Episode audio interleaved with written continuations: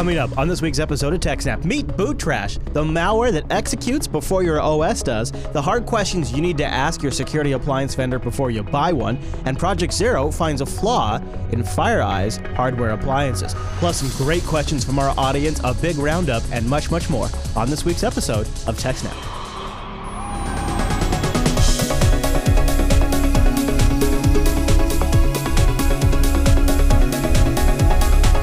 Everyone, and welcome to TechSnap. This is episode 245 of Jupiter Broadcasting's weekly Systems Network and Administration podcast. We stream this episode live on December 17th.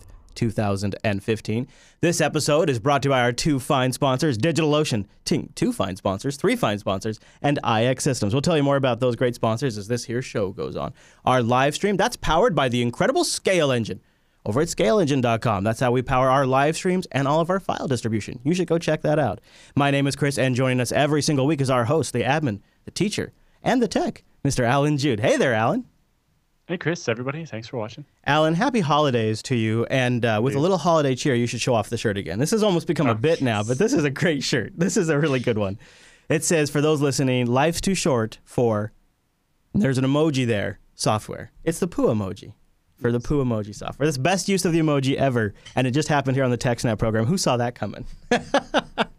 Allan, I, I, don't know all the people that saw it last time I wore the shirt, but yeah. oh, did I? Oh, well, I, this is the first time I've ever seen it. I think the reason is because you're up a little higher in the frame now, so I could read it. I'm sure we showed it off last time, but I love not. it. I love the use of the emoji on Allan Jude's chest. That's a great place for it, especially that particular one. Uh, all right. Well, we have actually a pretty big show today. A lot of news yes. to get into, stuff that we've been wanting to cover now for a little bit. This first story comes from researchers at FireEye who've spotted something pretty interesting. What do we have, Mr. Jude? Mm-hmm.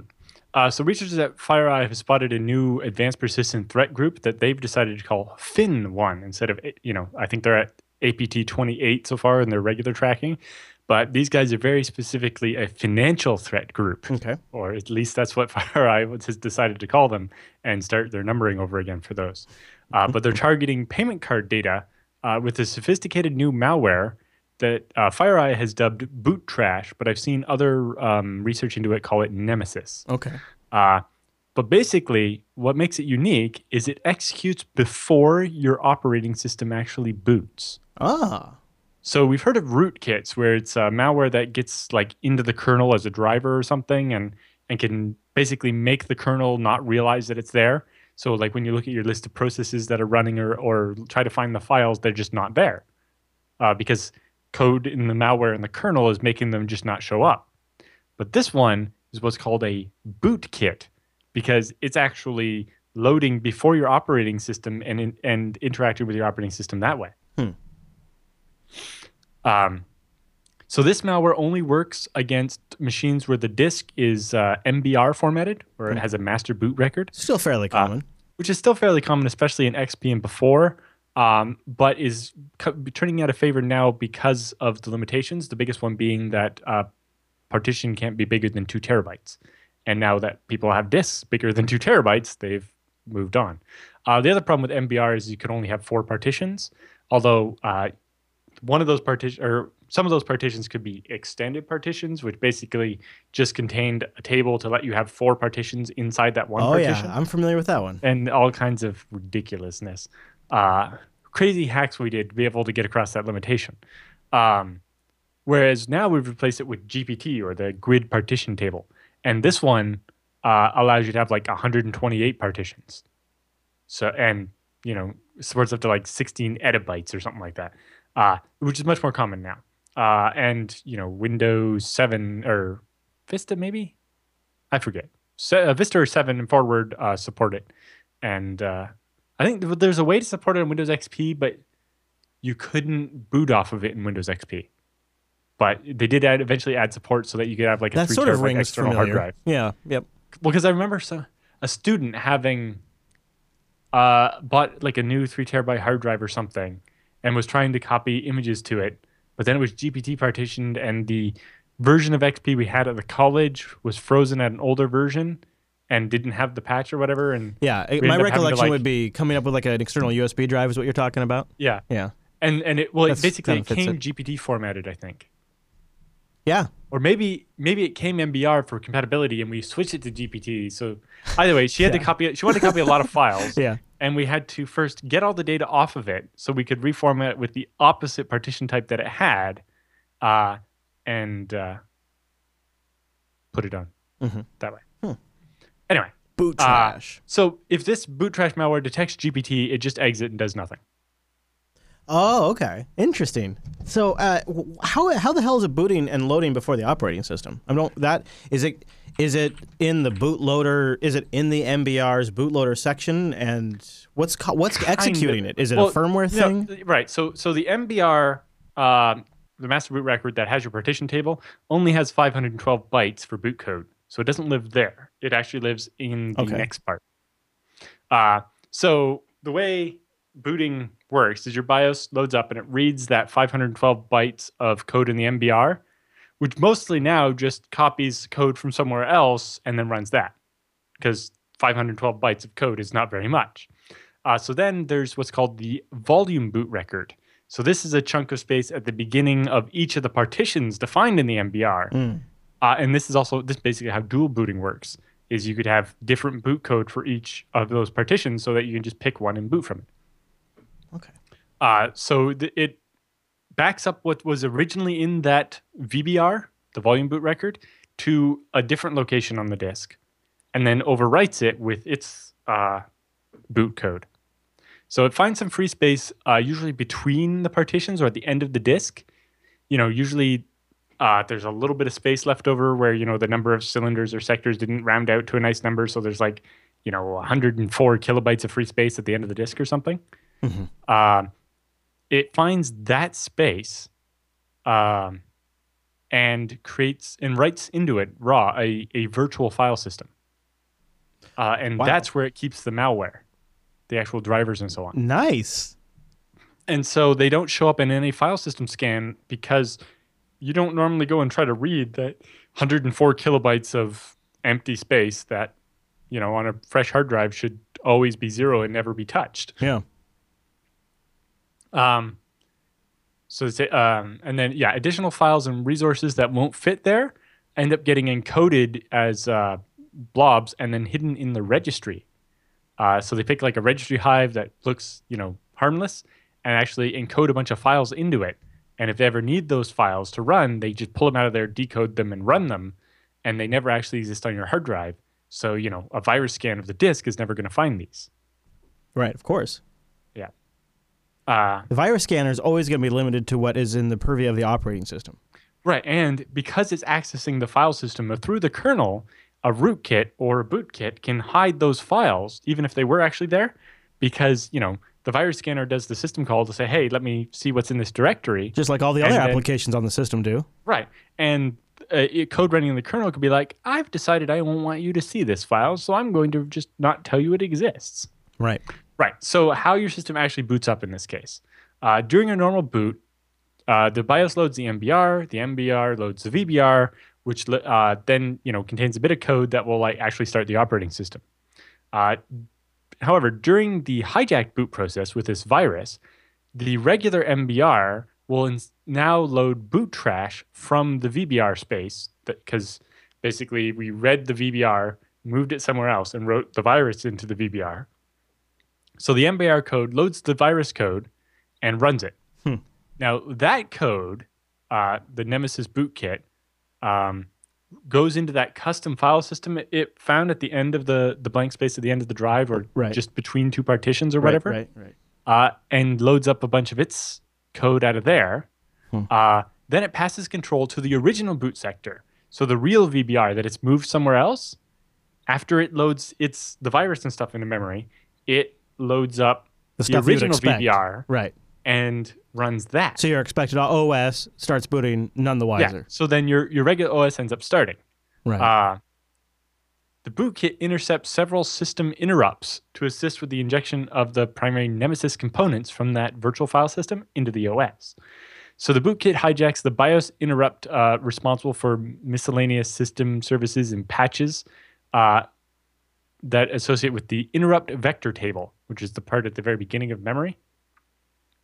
And basically, it intercepts uh, memory queries once the uh, operating system gains control of the computer. The bootkit then passes control to the uh, original VBR to let it continue.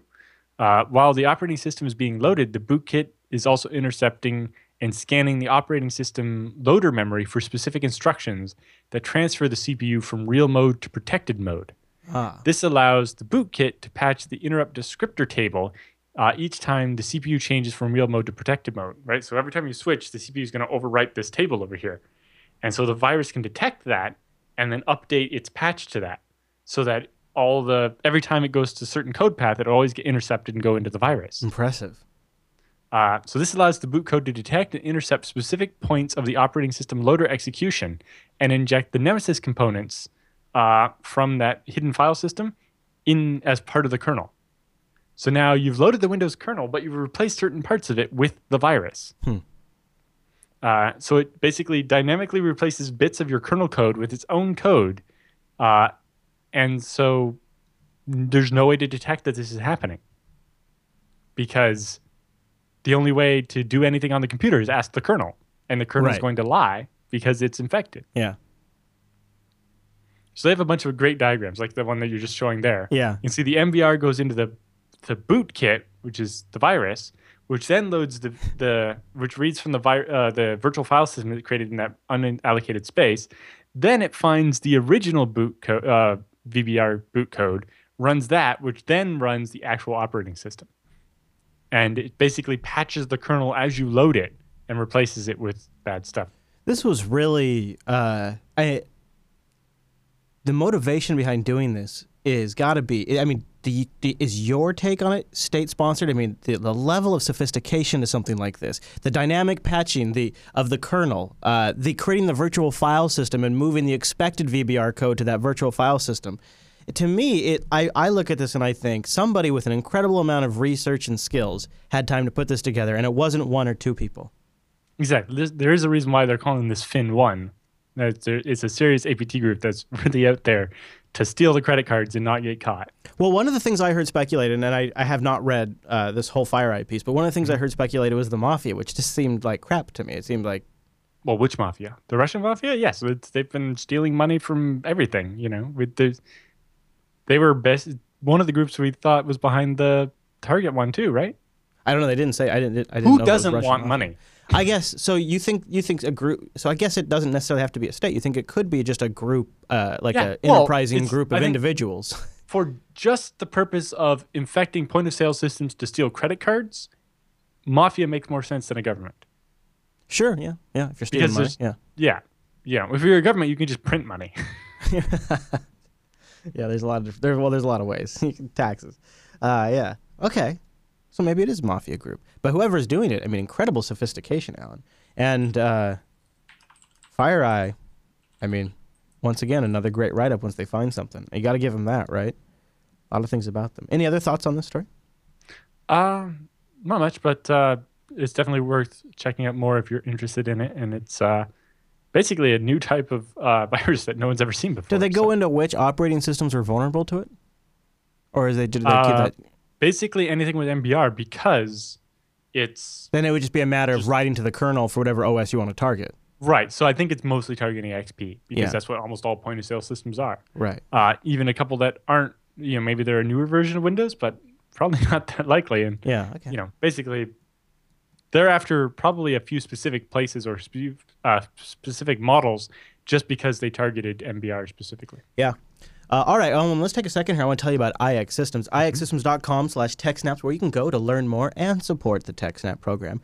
Just before we got started on the show, I was trying to, for like 15 minutes, I was trying to get Allan to come up with a great way for me to really nail some sort of clever storage solution. And at the end of the day, it just kept coming back to build a FreeNAS. This is the way to do it. And you know, iX Systems really has a great FreeNAS mini that I think has gotten slicker and slicker as time has gone on. They have it now with this, those Atom server processors in there, so it's very powerful, uh, low very- power. Yeah, exactly. You know, You know what I mean? Like powerful in terms of like compute, but low power in terms of consumption, which is really nice, and also keeps heat and the- temperature or heat and noise down. yeah. So that was the one that always people complained about of, you know, oh, I'm just going to use some old machine I have laying around. Is like, oh, it's going to use a lot of power and going to be noisy. Uh, this solves both those problems. The other problems you have with an older machine is it's going to be slow and not going to have, you know, encryption offload or virtualization offload. These new server class atoms have both of those. Isn't that something? Isn't that something? And so they start with the FreeNAS Mini, and then their solutions go all the way up to the biggest, baddest systems and solutions you have ever seen built for the enterprise. Go over to ixsystems.com slash TechSnap and find a solution designed to make open source products rock. They have an incredible staff and team that knows this stuff in and out, involved with this stuff in the open source community. They have a great sales approach, and they have a really good support staff. Go check them out at ixsystems.com slash TechSnap. I wish I knew about them, and if I was still in consulting, this would be my secret weapon when I go to a client and say, let's start buying from them. It's going to change the experience. When I first bought my first IX Systems product, I went into it a little skeptical. I'll be honest, they wanted me to contact sales a little bit earlier in the process than I wanted to. Mm-hmm. Uh, and I thought, well, okay, that doesn't seem appropriate. I'm pretty aware and savvy of what I want. I would prefer not to. But I did it just as an experiment. This is before they were a sponsor, and uh, I didn't really, you know, have a lot of other out, outward experiences with them other than just at conferences. And I have to tell you what, that pre-sales meeting that we had ended up being a huge, huge thing for me because I ended up saving money. Uh, I ended up building a better product that we are still today using here at the JB1 Studios to power our backend storage infrastructure. And if it wasn't for that pre-sales call, I would have gone and purchased something that didn't really fit my needs. Uh, and so today, I still remember going back and going, they just saved me money and got me a better product. And it's like that throughout the entire enterprise. ixsystems.com slash TechSnap. I love it. Also, there's a reason they won an award for you know say, best at customer service. They just got that great award. You can check it out on their blog, and there's a FreeNAS logo design contest going on. Yes, uh, so they're looking to refresh the logo for the FreeNAS now that it, you know, it's uh, all fancy and so on, and uh, it's mostly I think because FreeNAS 10 is coming soon. Uh, but so they have a contest and they have everything you need. You know, this is the most organized logo design contest I've seen in a while.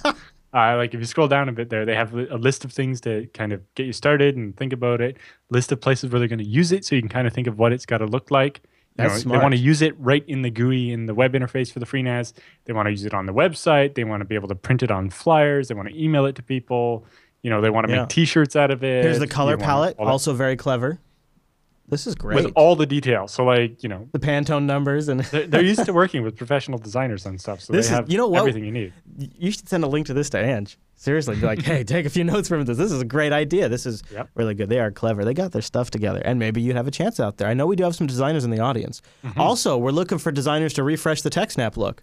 So email. Angela at jupiterbroadcasting.com if you think you might want to take a crack at these frames we use, you know, mm-hmm. for our uh, show.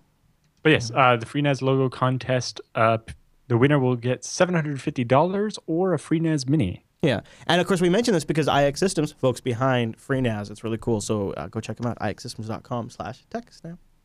Okay, Allan, let's shift gears and go into this guide you found for. I, I like this, a decision maker's guide to buying security appliances and gateways. Yes. Uh, so this one mostly spoke to me because of our interview on BSD Now yesterday.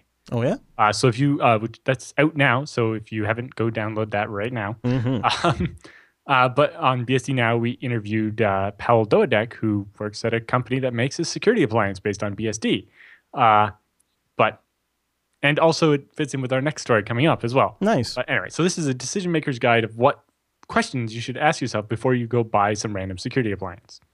You know, with the prevalence of targeted, you know, APT style threats and the business risk of data breaches reaching the board level and the market mm. for security appliances is as hot as it's ever been, right? Mm-hmm. Everybody's trying to sell these things. Mm-hmm. You know, many organizations feel the need to beef up their security, and vendors of security appliances offer a plethora of, you know, content inspection or email security or anti-APT appliances, all with, you know, fancy glossy marketing brochures full of impressive sounding claims and so on. But how do you decide which one you actually should buy?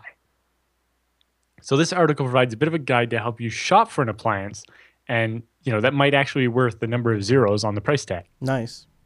So uh, their biggest point was that most security appliances are Linux based or open source based anyway, uh, and use a large number of open source libraries to parse untrusted data streams that sure. they're inspecting.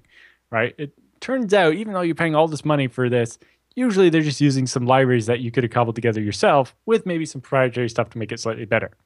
So, but these libraries, along with the proprietary code added by the vendor, form the attack surface for the appliance, right? That is the code that is exposed to an outside attacker looking to attack that appliance. Um, as we'll see in our next story, basically, if this appliance is going to sit there and inspect everything coming in on your network, those all happen to also be attacks against the appliance. Sure, that makes sense. And so you have to be careful with that. And the other thing is that uh, all of these security appliances require a privileged position on your network, right? In order to be able to intercept traffic and be able to block it or even just to monitor it, they basically need to be able to see everything and possibly modify it as it goes through. And as soon as you have, you know, that's what every attacker really wants is the ability to spy on everything going into and out of your network yeah, really. and the ability to modify it Uh, yeah, So- yeah. you know they- they're basically it is the holy grail of your network so you really got to ask your question about the security of the appliance You know, we've also talked about how often the uh, your monitoring device or your monitoring appliance or your Mm-hmm. Nagios server, how actually critical that is if it has firewall rules into all of these devices monitoring. Exactly. Kind of the same concept here. Exactly. Only in this one, it's even more. this one's it's like it's a, literally a wiretap on your network. yes, exactly. but that means that vulnerabilities within the security appliance itself give an attacker a particularly privileged position and applies the security of the appliance itself is rather important and basically impacts the security of your entire network. Uh, so, importantly, they gave five questions to ask the vendor of the security appliance before you buy it. The first one is What third party libraries interact directly with the incoming data, and what are the processes uh, that the vendor has to react to security issues published in these libraries? Right? Uh, when we get to the next story, we'll see one of the libraries is like uh, libpng or something to be able to uh, check if the the file going through has any malicious stuff in it.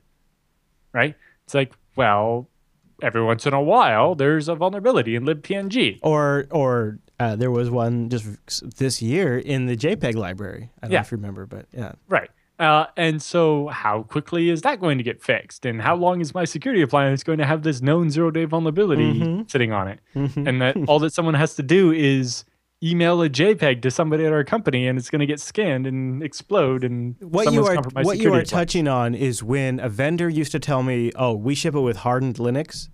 In my mind, what I would hear was, "We ship it with unpatched Linux."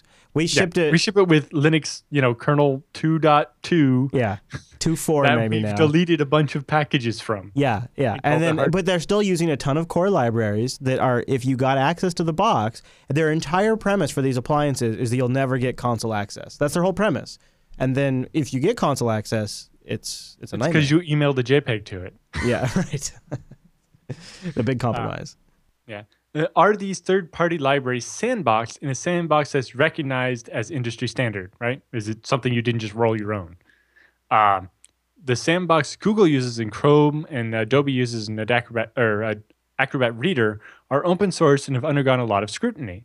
Uh, so are the isolation features of KVM and QEMU, although QEMU's had a bunch of issues itself as yeah. well, right? And KVM and Xen. Um, are any third party libraries running outside of that sandbox? Or some internal virtualization environment? If so, why? And what's the timeline to actually fix this? You know, because oftentimes that some library will run outside the sandbox because it doesn't work in the sandbox. And the question is, is that a temporary fix or do you plan to just leave it like that forever? And if they do, that kind of gives you a sign that they're really not looking at addressing that issue. right? Absolutely. Uh, third question: How much of the proprietary code runs, uh, which directly interacts with incoming data, runs outside that sandbox? Because you know, sure, they might sandbox the open source library, but they probably assume all of their code is pristine and awesome and never going to have a problem. Of course. Uh, meanwhile, it's like, well, if you're writing it, you can definitely write it to work within inside in the sandbox, right? Mm. And then they also say, to what extent has this code that you wrote, the vendor wrote, actually been security reviewed by anyone that doesn't work at the vendor? Yeah, is it just oh if it's, is it your own internal team checking it kind of a thing? Yeah. That's not 'Cause you necessarily know how well sufficient for uh, for a border device like that. Especially for an expensive one. hmm Uh, is the vendor willing to provide a hard disk image for basic assessment by a third-party security consultancy? Right. If I'm going to spend all this money on your device, like you know, some of these cost like hundred thousand dollars or something. You think they Like would do that? Depends. Uh, I don't know. you know, it's like, could can you give me a hardware a hard drive image of this so I could you know pay somebody 10 grand to look at it first and see if there's anything obviously wrong with it before I pay for it? I feel like your best compromise, if it's a device like this, when they're expensive, they'll often let you demo it for a bit, and then you have you hire you hire somebody to come in and audit it, or you have your own. Sometimes the license doesn't let you do that though. Mm. Uh, so they say um, also misconfigured permissions that allow privilege escalation happen all too often. So basic permission lockdown should have happened on the appliance, but it doesn't always happen. Yeah. It's like, oh, these companies make Linux appliances and don't understand basic Linux Yeah, stuff. I've seen it where uh, you know they'll have they'll install their stuff to opt, and then they'll chmod at seven seven seven, and that's they're good to go. That's part of their installation process. Um, in the case of a breach at your company, so this is the company that the purchaser works at, uh, what is the process through which your forensics team can acquire memory images and hard drive images from the appliance Hmm. so that we can maybe see why it didn't detect it or how it was compromised or whatever? Uh, you know, not to mention, uh, in the case of a breach at the vendor, what information could the attacker get about your appliance or your network or your security? You know, how much does the appliance report back to the vendor? And you know, how much information does the vendor have? And does the vendor have some special secret support login to access your device remotely that the attacker might get access to if they hack the vendor? Or a backdoor, like we keep hearing about over and Uh, yeah, over again. exactly. Or uh, you know, updates for the appliance are signed with some secret key by the vendor. And if someone were to break in, would they be able to issue a fake security advisor or security update and cause the firmware on your device to update itself to a compromised version? hmm You know, how do they deal with the trusted keys on their own network? And then a bonus question here uh, Does the vendor publish hashes of the packages they install on the appliance? So, in case of a forensic investigation, it's easy to verify that the attacker has not replaced some of the libraries That would be appliance. really nice if that if you could actually get that from the from the vendor. That would be really nice. Yeah. Uh, so they say a vendor that takes your uh, their product quality and hence your data security seriously will be able eh, to answer these questions and will be able to confidentially state that all third-party parsers in large fractions of their proprietary code run sandboxed or virtualized, and that the configuration of the machine has been readily uh, reasonably locked down. And be willing to provide evidence of this, for example, a disk image or virtual appliance, like you're saying, a demo, uh, along with permission for you to inspect it because you know that last part can be uh, a big thing. Yeah. Hmm. we both just dropped in the chat room because the chat room was asking for it. Yeah. uh, but yeah, so I think all these are very good questions, and I happen to know one vendor who answered a lot of those questions actually before I knew the guide. Otherwise, I would have literally just asked him these exact questions. oh yeah, yeah. Uh, but we interviewed a developer who has two uh, security appliances, and he talks about how you know they use Capsicum to sandbox the processes. So literally, you know, for example, they they have one part of the code where uh, it intercepts all Microsoft Remote Desktop uh, sessions, right? And it presents a login screen to the user, and it doesn't actually make the connection to the server inside your network until they get past that fake login screen. Mm. Well, that fake login screen runs Capsicum so all it has is the connection to the user and a, a write append only connection to a log file, and I think the the password or whatever. It doesn't have it doesn't actually have the ability to reach that Windows server or the appliance itself. Uh, all it has is the ability to receive stuff from the user, send stuff back to the user, and log, right? And then approve the connection or not based on its exit status. Uh, on top of being capsicumized, so it's locked down like that, it also is limited. It only gets two seconds of CPU time. Oh. So if you did somehow compromise it, and make it do something else, or try to brute force it or something, Mhm. it would just be restricted, not allowed to do anything because it would. It's not allowed more CPU time. that's pretty clever. It's yeah, pretty good. lots of cool stuff. Yeah. Anyway, it's, it's definitely worth checking out the uh, interview. Uh, yeah, that'd be episode 120 of the BSD Now program, which we normally would plug in a little bit, but now it seems like a natural time. So go grab it. Go get the HD version, right? I mean, Allan's got that nice 930E, right? Yep. And uh, he records locally. So you get the full Jude experience. you get high definition. Uh, all right, Allan, any other thoughts on that story? Uh, no, that's it for that one. All right, well, then I will take a moment and tell you about my mobile phone. I'm going to tell you about Ting. This is how I kind of figured out a little deal that I want to share with the world. Go to right now, techsnap.ting.com right now, won't you? So that way you support the TechSnap program and you get yourself a nice discount off your first Ting device and if you have a compatible and a Ting credit. But here is what I want to tell you Ting is mobile that makes sense. They just take your minutes, your messages and your megabytes, and they add them all up, and whatever you pay, that's or whatever you use, that's what you pay. It's really pretty straightforward. And here's the brilliant part it's $6 a line, so you can have multiple devices. Maybe one's a phone and one's a tablet. Uh, you have a kid, or you have an employee, or you have a significant other that you'd like to give a phone to for the holidays. It's just going to be $6 and then the usage on top of that. What I find brilliant about this is when I was on the road trip, I used more. And so my Ting bill cost more.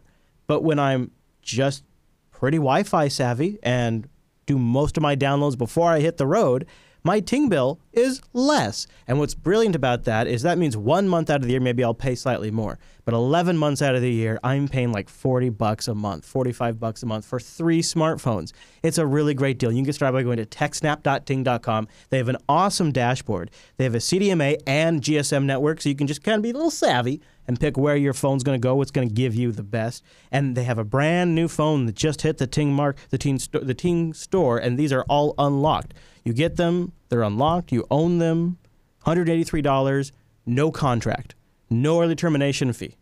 For the LG Volt 2, which just hit the store today, a 5 inch display, tri band LTE.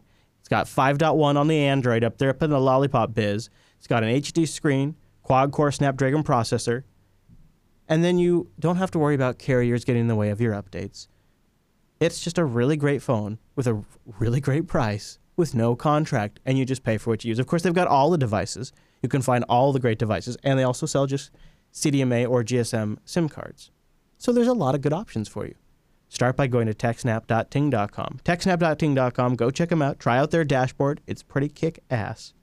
And I think you'll you will agree if you try their savings calculator. Just click right there. Boop boop boop boop. Put your actual usage in there, and see how much you would save. About every two years, I save about two thousand dollars after over what I switched from, and uh, it's been pretty nice because as I started to get uh, a couple of people that at Jupiter Broadcasting that I wanted to give phone lines to, it was really obvious how to do it.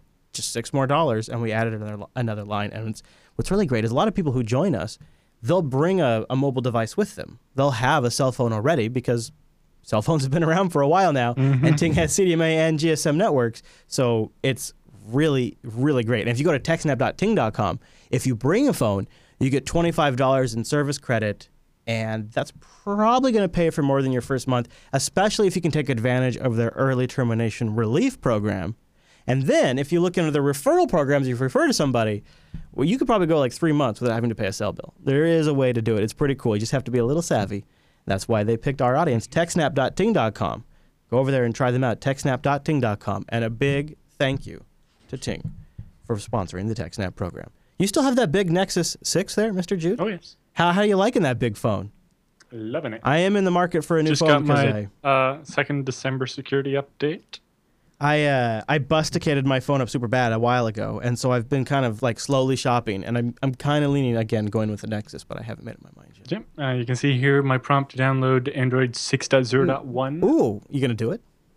We should Yeah. do it. Do it. I have 6.0.0 already. This is just a security. Yeah, who needs patches? Who needs patches? Well, it's kind of what we were talking about the other day about you know, how you, it's like, well, I'm kind of busy the- doing TechSnap today, so I don't middle, have time yeah. to screw with my phone. so I'm not going to install the security update until after the show's over later tonight when I'm not expecting any more calls. Yeah, yeah. All right, Allan. Well, our next story sort of fits uh, beautifully with our previous story, doesn't it? Our whole little theme today. Yeah. Tell me about it.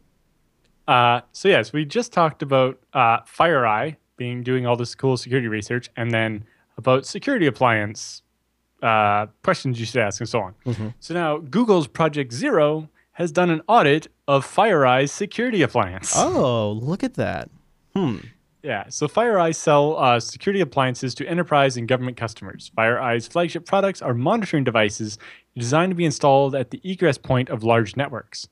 So basically, if you have um, a high-end managed switch, it has a feature where you can say, "Hey, you know, port number seven is actually a, a mirror or monitor or a Right. span or whatever you want to call it, depending on which uh, company you bought the switch from." basically all the traffic that's going to go out a certain port, or it can actually be a couple of ports, will all have a second copy of all the bytes sent to a different port. Uh, part of the reason for this is, you know, I'm the network administrator. I'm trying to debug some network issue. So all the network that's all the traffic that's going over there, also make a copy come to this port, which is my laptop, so I can run Wireshark and see what's going on. Right uh, or stuff like that. In this case, you install this appliance on this monitor port, and it gets a copy of all traffic coming from the internet into your company, right? Or you can also have it going out as well. Um, so it can inspect everything that everybody on the network is trying to do, or out to the internet anyway. Uh, so the FireEye device then watches all network traffic passively, monitoring common protocols like HTTP, FTP, SMTP, etc., for any transferred files. If a file transfer is detected, for example, an email attachment or you're downloading something from a website, the FireEye uh, appliance extracts the file and scans it for malware. If it detects the malware, it alerts the security team. says, "Hey, somebody's sending malware to you," right?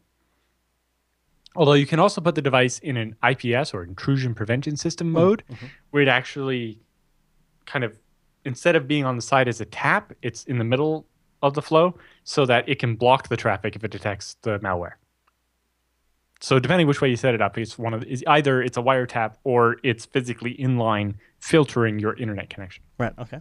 So, for networks with deployed FireEye devices, a vulnerability that can be exploited via the passive monitoring interface uh, would be a nightmare scenario, right? So, your device is sitting there as a tap, and somehow you can send data uh, to a user in the network, and uh, in the process, exploit the monitoring device. Sure. Uh, this would mean an attacker would uh, only have to send an email to a user to gain access to a persistent network tap. The recipient, the user, wouldn't even have to have read the email or opened an attachment or anything. Just the fact that the email was sent and you know received by the mail server at the company or whatever uh, would be enough to compromise the device. Hmm. Right, and then if you compromise one of these devices, you're basically sitting on a wiretap for their entire network. Um, especially some of these devices, uh, again, referring back to the BSD Now episode, uh, one of the appliances that the uh, Pawel was talking about was one that can decrypt SSL traffic. Right. Yeah. I we Right. So we have uh, listeners who work at companies that that happens uh, for all their web traffic and all their. Right. Uh, there's quite a few, and a lot of those appliances are really bad at security. So Pawel's company has Yeah. built this one that's better at it. Okay. uh, and you know it does things like a lot of those other so those appliances basically what they do is they intercept your request out uh, and then make it on your behalf and basically to defeat the normal man in the middle protection from uh, ssl they will re-sign the certificate uh, they'll re-encrypt all the data with a certificate that's only trusted by your company right? So the appliance has a private key for you know the my big enterprise ca which gets installed on all the computers in the company and so you don't get the ssl scary warning that you would normally get during a man in the middle attack because you trust the man in the middle in this case hmm because it's an appliance you installed or your it department anyway. It's our big security solution, Allan. yeah but some of those appliances don't actually consider whether you would have trusted this the original certificate or not. So right if the original certificate is self-signed or the original certificate is should throw an error because of a man in the middle attack some of these appliances will just sign that bogus certificate and make you trust it even though it shouldn't have been trusted. Right.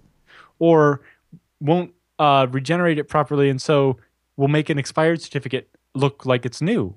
Or you know one that's uh, all kinds of other strange scenarios. Anyway so uh, with Pawel's device sitting in front of the fireeye device it would intercept and decrypt even encrypted traffic.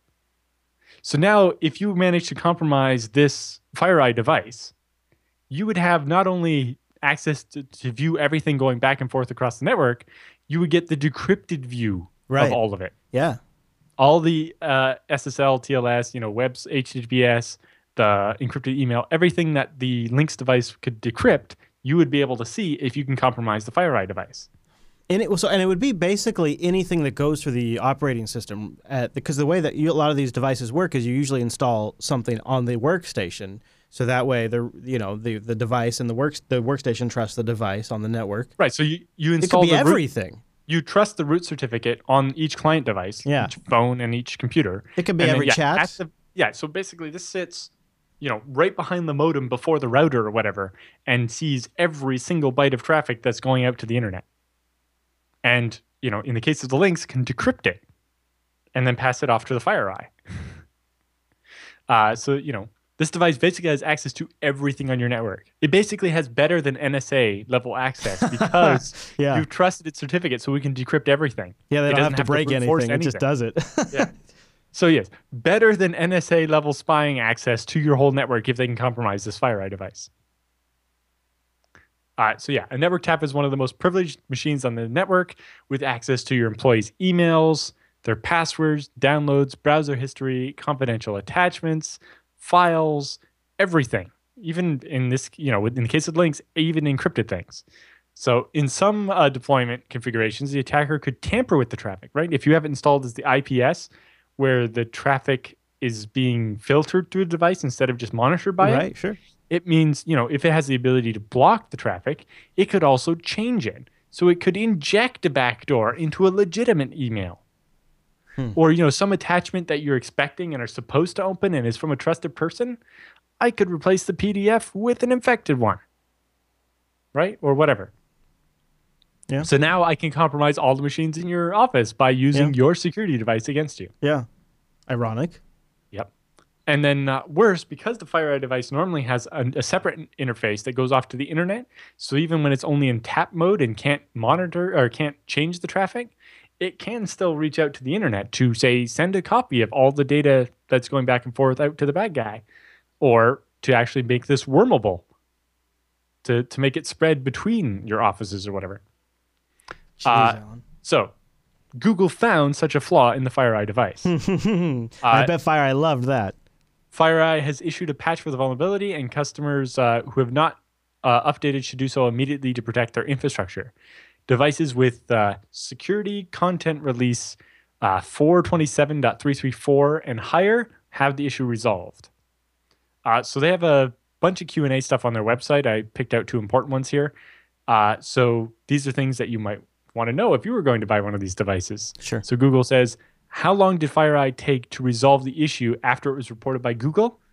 FireEye responded very quickly, pushing out temporary mitigations to customers within hours of a Whoa. report and resolving the issue completely within two days. All right.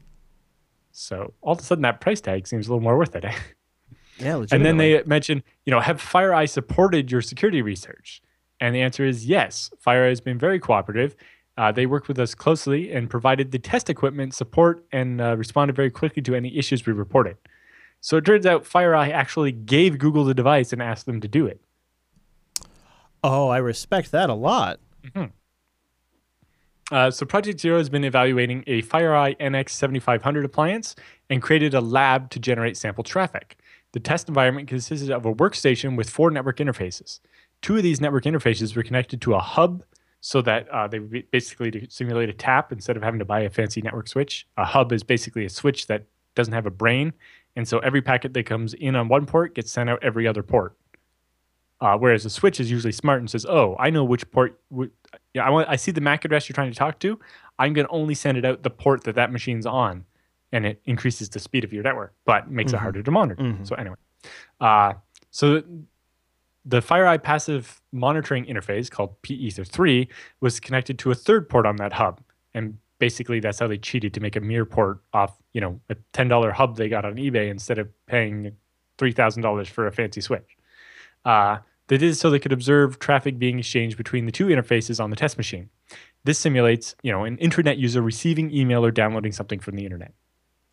And they go on to describe their whole lab setup and you know the, all the configuration of everything, so you could actually build this at your office if you had one of these, or if you have, say, a different brand of security appliance and you want to run the same test. yes, that that seems very Mhm. likely. So the main analysis uh, performed by the FireEye appliance are monitoring for known malicious traffic. So they have, you know, a list of blacklisted networks they don't let through, uh, certain domain names that are associated with malware, snort rules, static analysis of files, like running it through an antivirus, Yara rules, analysis scripts, and so on. And finally, tracing the execution of transfer files in uh, instrumented virtual machines. So it might actually fire up a virtual machine and run the code like the attached file and see what it does. And if it does something bad, it'll block it, and otherwise, it'll allow it. Mhm. Uh, once an uh, execution traced has been performed, pattern matching against known bad uh, behaviors is performed. So they have uh, this malware input processor subsystem is responsible for the static analysis of files, invoking little helper programs and plugins to decode various file types. So this is where a lot of the open source stuff comes in. For example, uh, there's an SWF helper file for checking flash files, and it uses uh, FLASM to disassemble flash files and figure out what they do. Clever. Or it uses P7zip to uh, open up the DMG files to check, you know, Mac OS disk images for problems. Or uses PNG check to check uh, PNG files for malformed images or otherwise possibly malicious stuff that's trying to target PNG. Uh, there's also a jar helper that is used to analyze captured Java archives, uh, which checks for signatures using jar signer and then attempts to decompile the contents using an open source Java decompiler called Jode, J O D E. Mm. The problem is that the Jode decompiler actually executes small bits of the Java code to try to deobfuscate it. Mm. Right? Oftentimes, a string in the Java, instead of just writing it out, they'll like do a function call to like base64 encode or something to make it harder to figure out what's actually happening there. So, running that little bit of the middle code there uh, will make it obvious what it's doing. So that's what this Jode thing does. Uh, but then Google's like, with some trial and error, we were actually able to construct a class that Jode would execute, and uh, when used, it would invoke java.lang.runtime.exec, which would allow us to execute arbitrary shell commands. This worked during our tests, and we were able to execute commands just by transferring jars across the passively monitored interface. So if I just email you a jar and you don't even get it, uh, maybe it gets blocked by your mail server because who's going to email a .jar file, right? Or Mhm. whatever. But just because it that jar file transited your network, uh, it now infects the FireEye device and makes it run whatever command I want it to run. uh, so they say um, That's all it as the FireEye ships with Netcat installed by default, uh, creating a back connect shell is as simple as specifying the command we want and the address of our control server. So because the FireEye has a separate port that goes out to the internet, uh, you know, it may be behind a firewall, but usually, you know, firewalls allow stuff inside to connect out, but not Yeah. outside to connect in. yeah, yeah. So you just make the FireEye device call up your control server on a certain port and open a shell for you. And then now you have a shell and you do whatever you want on the FireEye device. Uh, says we now have code execution as the user MIP or malware input processor. The MIP user is quite privileged and capable of accessing s- sensitive network data like IP addresses and stuff. However, uh, and then there's a giant chunk of redacted co- um, stuff in the Blocked uh, out. uh, in the web page. Yeah. Uh, There it is. Right there is a very simple privilege escalation to get root access. It's like, oh. So FireEye's requested additional time to prepare a fix for that privilege escalation Fair enough. component of the attack. Yeah. Uh, and so we don't have the details on that part yet. Mhm. Uh, but um, they go on to talk about in the Java, the, basically to exploit this, they custom constructed a jar in such a way that it's not something you could actually compile with real Java. They had to use a separate tool to make this malicious jar, Hmm. but they have the source code and everything for it. And basically, by just feeding this through the malware analyzer, it would run that Java code uh, and give you access to it. The very interesting thing to, is, I'm wondering how many other security appliances do the same thing with the Java jars. I suppose many of them might if they're trying to Yeah. figure out what a, what something a hidden Java thing could be. Yeah. So it would be interesting to see. Oh, it turns out like 40% of all security appliances do this. And Yeah. Although inspecting jars is slightly sophisticated, and maybe some of them do, not all- some of the cheaper ones might not do it, but uh, it's nice that Google gave out the source code for their test jar so that all those vendors could actually try it against their own device and maybe get a patch out for it uh, before somebody else figures out that their device is vulnerable. Yeah. Yeah. And, But uh, yeah, they say, uh. This allows exfiltration of confidential data, right? Because basically you sit there and monitor all emails that come in and send a copy of them back out to your control server. Uh, or tampering with traffic, right? If it's installed in that IPS mode, I could change every, you know, every time you try to go to the real Google, I could send you to a fake Google that Right. ins- runs malware ads or whatever. Yeah. Uh, allow lateral movement across the network.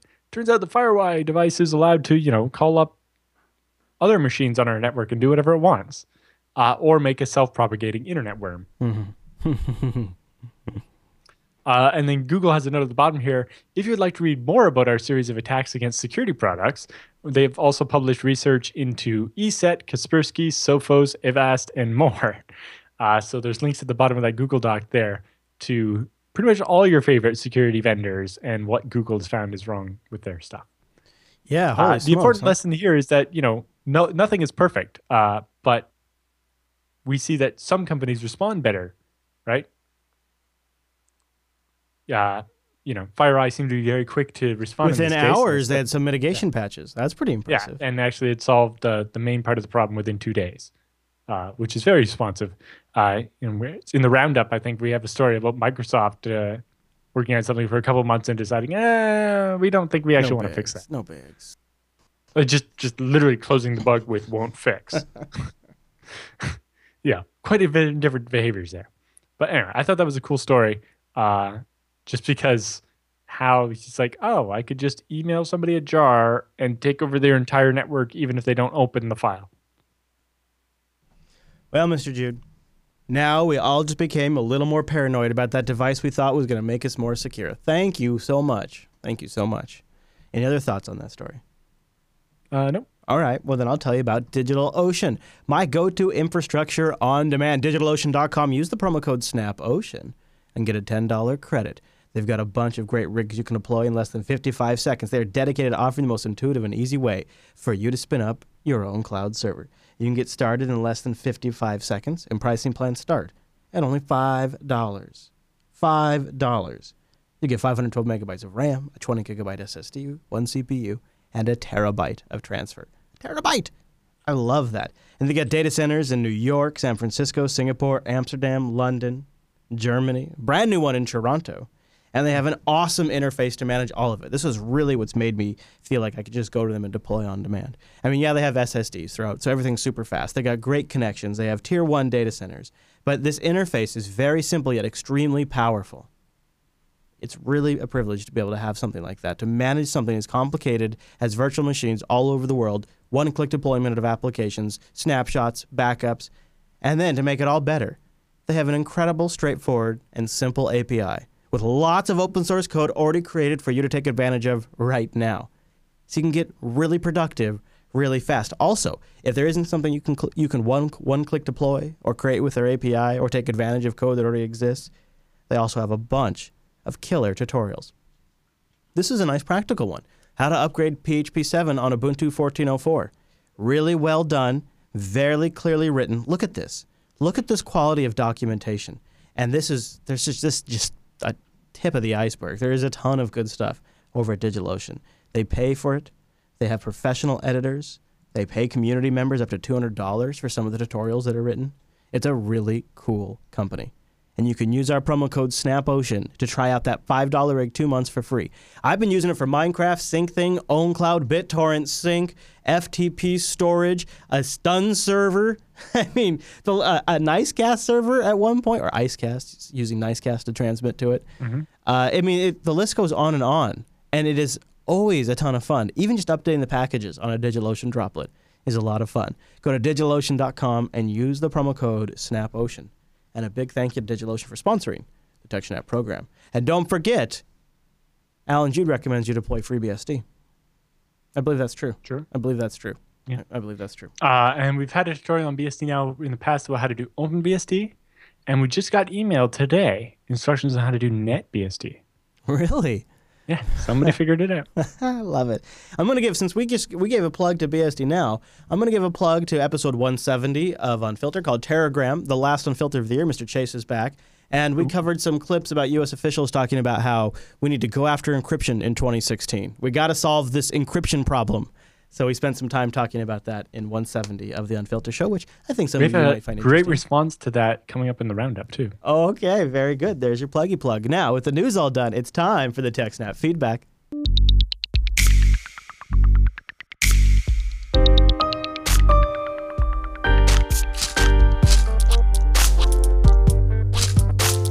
Thanks for sending your emails to techsnap at jupiterbroadcasting.com or pop in that contact link at the top of the Jupiter Broadcasting website, or even better, starting a thread in our subreddit over at techsnap.reddit.com. Our first email comes in from Jacob, and Jacob Has a RAID repair gone wrong? Said, I've been listening since episode one, uh, and this is the show I recommend to all the IT folks who work for me, all 87 of them. The smart ones take the time to watch and listen. Hopefully, this request help. Uh, uh, the request for help won't embarrass me too much. Oh, look at him taking one uh, right there in front of the team. He says, I had a LaCie 28 gig drive set up as a RAID 1 off of Mac with three, four terabyte drives. I think this is too big, as in it's that's the name of the enclosure. Oh, I see. Yeah, yeah, yeah, It basically, it's an enclosure with three four terabyte drives in it. yeah, yeah. And he set them up so he actually has a three drive mirror, so he only gets four terabytes of storage, but on three copies of every block. I saw. And Anyway. it says uh, it didn't work out so well. The drive worked. Uh, the drive, the drive from work removed all the data uh, and new photos we put on it. Uh, it was a doomsday scenario. I, I uh, quarantined the problem by removing the other drive from the slot and put into a single and put in a single good drive with photos, so my wife could continue working. I called the Mac tech support and was on the line for an hour. I got escalated twice and finally a technician in their enterprise area. One of the first things he told me was software RAID has been removed from the latest version of OS 10 because they found it was unreliable. No one was willing to guarantee I could put a drive back in and get the setup uh, working the way I wanted. I've now secured a device that holds the third drive and have begun to manually back up the photos. All I need to make the redundancy automatic, all I need to do is make redundancy go- automatic going forward. What should I use? Should I cron a bash script to copy it over? Should I use SyncThing? In the house, I've got a MacBook Air and a T420 running uh, Ubuntu Mate, the Mac Mini, uh, and a FreeNAS box using an old System 76 Meerkat. Well, that's pretty cool. And three MacBook Pros. The T420 gets used as the Emby server for a family car rides, uh, thanks to the Rover experience. That was inspiration. And log rides are much nicer now with the four kids. Please be mindful, though, of a budget when proposing a solution. I think I already have the tools I need. I just need to configure uh, in the smartest way possible. So this happened after we decided to rotate the drives, he said. Yeah. So the problem with doing a plan like this with something other than ZFS is because of the lack of the metadata, it can't know which drive has the newest data. Right? So normally how it should work is if you got the three drives, you pull out one, and you leave it at work, and you bring it back a month later, and when you put it in, uh, it should realize, oh, this drive is old, and it would overwrite everything on it by copying the files from the other two drives. Okay. But apparently that's not what happened. Uh, when you put it in, it was like, oh, look, file system, and it doesn't have any of the files. Or whatever. Mm-hmm. Um, the advantage to ZFS is instead of having to overwrite the entire drive with a copy of the first two, it would be able to say, oh, I see you're at transaction group X. I'm going to copy everything that's newer than that to the drive, but not everything. Uh, which oftentimes can be faster, especially if you say rotate once a week or something. Um, but it really depends how it's set up. Yeah, with RAID one, you, they're not separate devices, and and the OS has no idea what's going on. Um, so yeah, you can do something like an rsync or a SyncThing or something, but yeah, it gets pretty messy pretty quick. Uh, luckily now there is ZFS for OS 10, and you can do it that way. Uh, but I've only ever put this into like theoretically. I've never actually done the whole rotate one drive out of a 3D mirror to create that kind of tape archive looking thing. Uh, so yeah, I don't know what to say. Um, ZFS has some extra support for that. It also has the ability what's called a split of a pool. So if you have a pool made up of mirrors of enough drives, you can say split, and it'll take one drive out of each VDEV and make a new pool. Basically, allows you to fork the entire pool, and So basically this- one drive from each VDEV, and you get a second completely Here's separate what I'm pool. not. Here's here's where I'm confused. Yeah, the story kind of So why is he? Ha- so he tried with this. Let's see, two big drive, right? RAID one. Uh, then he. So- tr- so why not? Why are we? Why are we hanging? Why are we hanging toy hard drives off of a toy computer? Why? Why not just hook up big hard drives to the FreeNAS that he has on the Meerkat? Or what did he say it was? It was a Meerkat. Yeah, he's got a System 76 Meerkat running FreeNAS. Hook it up to that. Don't Yeah. even bother with the Mac at all. Put ZFS on that sucker, and and then st- and then just do a network drive to that thing. Is that not doable for some reason? that would probably be a lot better. Um, and then you could ZFS replicate or something. Yeah, because Ah. I think where you're where you're go, where you're going in is don't use the Mac as a primary way to store files. Use the Mac as a primary way to access and interact with the files, but don't use it as the primary storage server for the files Right. because they have a joke file system from the 80s that they don't bother investing in. Mm-hmm. And you can see how they, they, they literally just This rewrote. close to having ZFS and then got scared off by Oracle. Yeah. And they, and they did it. They literally. If they had been a little bit faster and done it while Sun was still separate, and it, it's more OS egregious. 10 would be like with this good. with right this uh, El Capitan release they have now, they just did a drive-by rewrite of their entire disk management utility, and most of the functionality now is not even available in the application. You have to drop to the command line. It's just it's a no-win scenario, and it is not an area. Apple is more interested in selling you PCI SSDs that ma- that max out at a terabyte than they are worried about you managing multi-drive setups with RAID. That's just not where their focus is anymore. Uh, and so, I Mm-hmm. yeah, would just I avoid would- that I'd say- altogether. what Chris is saying, take the Meerkat, set it up as ZFS. Then you can have, say, an external drive or something that you take to the office, and you Yeah. just ZFS send the data from your FreeNAS internal mirroring to this external drive or two drives or whatever you want to do, and then take that with you. And when you bring it back, you just do incremental ZFS replication to get caught up. And you know, it probably only take you know a couple hours, right? You can set up run overnight, and you can copy gigs and gigs of data, no problem, and then just take it to work with you again. Yeah, and the, of course the Mac could do a an SMB or NFS mount to uh, Yep. the uh, FreeNAS rig. All right, Scott. Yeah. So best bet there definitely is uh, keep everything on the FreeNAS and use ZFS replication to an external drive Oh. or a separate FreeNAS and problem solved. Absolutely. Okay, now Scott writes in uh, with an ad blocking at the pfSense level question. He says, "Do you know of any recent how-to articles on ad blocking with pfSense for your home network? Thanks and rock on."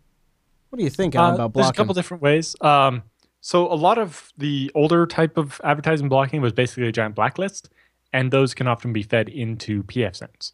Uh, part of the problem can be, you know, in your typical firewall, you're basically looking at layer three. So you base your decisions on like IP addresses and maybe port numbers. So you can't necessarily tell something is an ad just from that. Right? If you want to block all of Google's ads, you can't just block all of Google because then you'll be like, oh, my internet doesn't work. Yeah. I can't access YouTube or Google or Google Docs or and a anything, lot of people will use like uh, Squid in combination with pfSense, and there's a lot of Mm-hmm. Squid lists out there that are fairly dynamic and updated, but you still have to manage it. Mhm.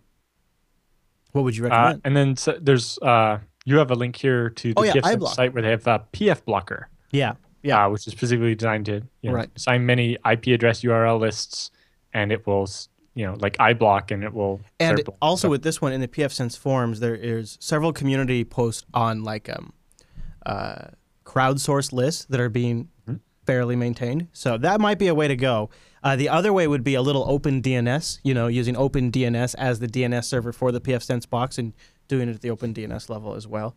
do they uh, have an ad blocking thing? I know they have a malware blocking thing, but I don't know about Hmm. ads. You know, I, I, I specifically know they have a malware. I'm not so sure about ads. But I would like to know, techsnap.reddit.com, if you guys have a solution. That would be really cool. Oh, well, somebody just linked one in the chat room, so I will drop that in the show notes Nice. well. Yeah, that's using Squid. Yeah, that would be nice.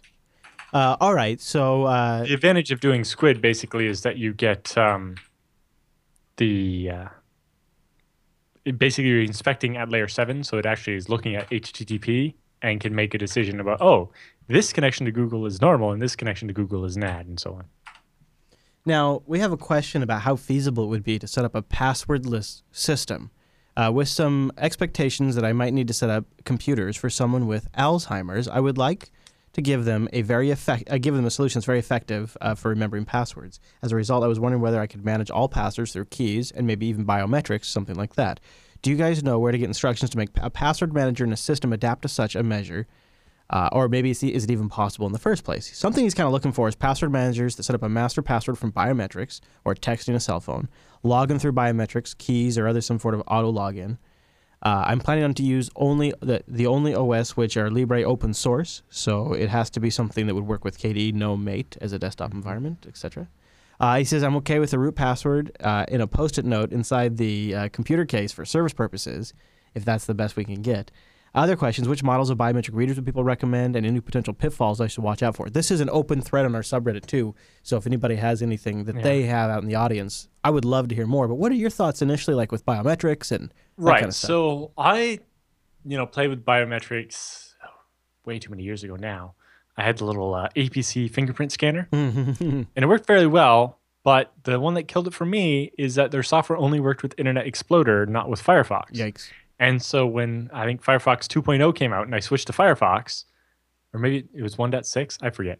Anyway, when I switched to Firefox, that was enough that I kind of stopped using it. Although uh, that was then followed by an episode of the Mythbusters where they took the specific fingerprint scanner I had and proved that you could beat it with Jello. No, sorry, mine was. Other ones were Jello. Mine was the most complicated. They actually had to do like a PCB where they had my fingerprints, like something that actually had the ridges and stuff. Uh, whereas uh, some of the worst ones, they had like the one that was just like a, a lock on a door. Uh, they beat it by a photocopy of your fingerprint, and then licking the piece of paper was enough to let make it let you through. Oh no. Because it's like the, the paper didn't conduct electricity like your finger did, so it wouldn't work. But if you licked it, then it would. Although I don't imagine how bad taste, licking a photocopy of a fingerprint is. Yuck. Um, but yeah, a lot of the older biometric stuff was pretty jokey. Nowadays, I don't know. I would say Noah would probably say something about the YubiKey. Yeah, Noah and the chat room are definitely mentioning the YubiKey. Uh, I would I would say uh, I have seen many tutorials on integrating uh, different types of biometrics with PAM. So I guess just on a on a broad level to answer some of your bigger questions, integrated you're not going to integrate it in so much, I would assume, with GNOME or yeah, KDE. so I think on, on the local computer, you could probably get away with blank password on almost everything and just Yeah, not yeah. do it. yeah, Because you know, as long as long as other people don't have physical access to the system, right. you know, But that's so- not that's not the the the worry in this case. To get them kind Then of it's just how do you get how do you manage the master password for your LastPass or other yeah, password method? yeah. I know, like on the phone, LastPass will support fingerprint reading. Uh, I don't. Know if your the phone desktop. has it built in. Yeah. Uh, but so what what uh, what he needs to focus on though is figuring out whatever biometric solution or password solution he's going to use, how it integrates in with PAM if he's using Linux, because Yeah, that's what's going to really- authenticate the login for the desktop environments and stuff. But you can you can just set up auto login and blank passwords whatever on the local system. Yeah, I, I wouldn't be that worried about that part. It just comes down to what's going to enter the master password into KeePass or LastPass, and or you know replacing those with the the biometric based. YubiKey really could be a big solution here. Although the big question is, how do you avoid them forgetting where they put the YubiKey? We'll just leave it in the USB port, I suppose. and then you just take it out only on special occasions. Right. Uh, and that might be the best bet. Yeah, Um, I suppose the other pitfall I was thinking of that? Other than it's there's no physical Oh, but security. yeah. Oh, the other one I saw that was mostly gimmicky. I think it was on ThinkGeek. Uh, and I think it's. I don't remember if it ever worked for Linux or if it was like one specific version that they got it to work for, and if you used anything else, you were on your own. But they had this thing that was like a belt thing that went on your belt, and it was if you were it within like five Oh, meters of yeah. your computer, it Yeah. unlocked it, and if You you, walked away, it auto locked They it. still have that with apps on the phone. I don't know how reliable they are if they're for, but they do have that. If it's checking your location constantly to do that, how much battery drain is that? Well, the one I'm thinking Oh. of, I think uses when you come in Bluetooth range, it unlocks, Ah, and when you leave Bluetooth. Bluetooth range, it locks. That But makes more sense. That would just work for the desktop again. That's not going to solve. What you really need is like LastPass and YubiKey. Yeah, that seems like uh, the best approach. But hopefully, someone from the chat room has an even better idea and puts Yeah. it in the subreddit. Yep, techsnap.reddit.com. Mr. E writes in with our last email of the day. Uh, he says, Greetings from Ecuador. Woohoo! Look at that. He says, Hello, Chris and Allan. I'm a big fan of your show. I'm a mechatronics engineer. Am I getting that right, Allan? Mechatronics? What is it? Mechatr- mechatronics engineer, and I have a question. We have a set of devices sending TCP/IP streams to a fixed public IPv4, a- IPv4 address server. Due to maintenance issues, oh boy, don't I know that one. We would like to maintenance issues. We would like to be able to temporarily relay the stream of data to a different server without needing to change the fixed IP address on the devices. In a way, redirecting the data depending on which server is currently up. What would be the best way to do this? How could I address this issue if my servers are running on DigitalOcean? Thanks for your feedback and the wonderful show. I've been listening for years. Okay, so I forget what it's called on Linux. Uh, on BSD, we have what's called CARP or the Common Address Redundancy Protocol. Oh yeah, yeah. So your two servers would have their own IP addresses, maybe even internal ones or whatever, and then they basically would share that public IP address, and they just communicate with each other on, and whichever one comes up first is the master, and the other one sits there as a slave and keeps pinging the master. Right. What is that for And Linux? the master is it ever- CARP on Linux too? No, it's called something else. Uh, Cisco calls it VRRP, the Virtual Address Redundancy Uh-huh. Protocol. Yeah. Come on. Sean. Uh, and or virtual router redundancy protocol vrrp on linux i think you have something but i have no idea what it's called Yeah. uh, but there, there's probably something similar um, so that's an approach interestingly he mentioned digitalocean I was gonna. Uh, I was gonna say. Yeah. they in DigitalOcean recently just introduced a new feature called floating IPs, uh, which is designed exactly for your situation. This is not part So of the. Spa- have- this is not part of the ad read. This is just. yeah, I know. this is literally a feature they have uh, where you have that one IP address and you can just move it to a different uh, uh, one of your VMs so that you can do maintenance. And uh, awesome. you know, on BSD now we've talked about, oh, so I have this machine here and I want to upgrade the software on it. So what I'm going to do is take a snapshot of it, clone it, and install the update on the clone, and get it all set up. And once it's working, I just flip the IP address over to the, the clone Right. and let some traffic at it. Make sure it works Right. if something goes wrong, I can just flip back to the old one. If nothing does go wrong, I can just delete the old one because I don't need it anymore. And next time, repeat the same situation. Uh, so yeah, um, the CARP or VRRP or floating IPs, and they're um, Amazon calls them elastic IPs. OVH calls them something else. I can't remember now. Uh, but yeah, there are a bunch of other providers, including DigitalOcean, that offer these uh, floating IP type thing. Mhm. Or uh, yeah, a lot of routers can do it with VRRP, and uh, I know FreeBSD can and uh, OpenBSD can do it with CARP. Uh, and I'm I imagine there's a Linux solution. I just don't know it. Sorry. Maybe one day we should do TechSnap from Ecuador. What do you think, Allan?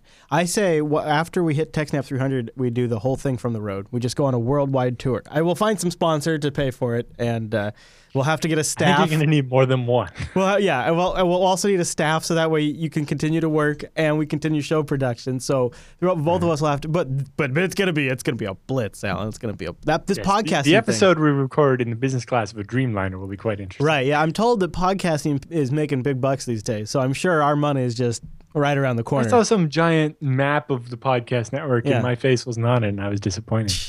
You know how many podcasts can say they've gone 245 weeks in a row without ever missing a beat? How many? Not many that I know. of. Most of them, you know, most podcasts that start can't do five episodes ever, but yeah, there would there would be an interesting stat on that.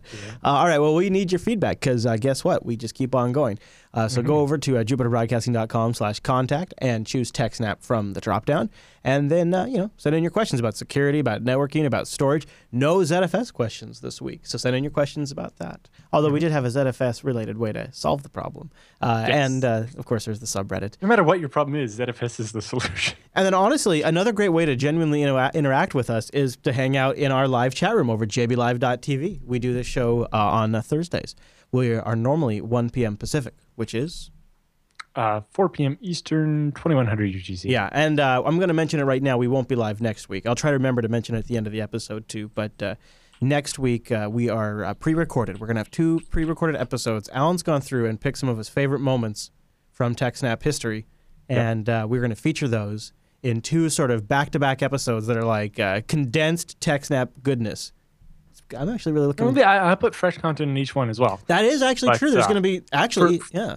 For Christmas, it's uh, some of my favorite things from TechSnap ever.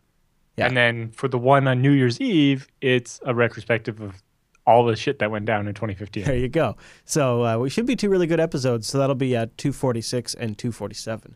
That'll just be out at the uh, regular Thursday time. All right. So now all that's left is the roundup after you go send us your feedback. So pause the show, go email your question in because I don't want you to forget it, and then hit play because guess what? It's time for the TechSnap Roundup.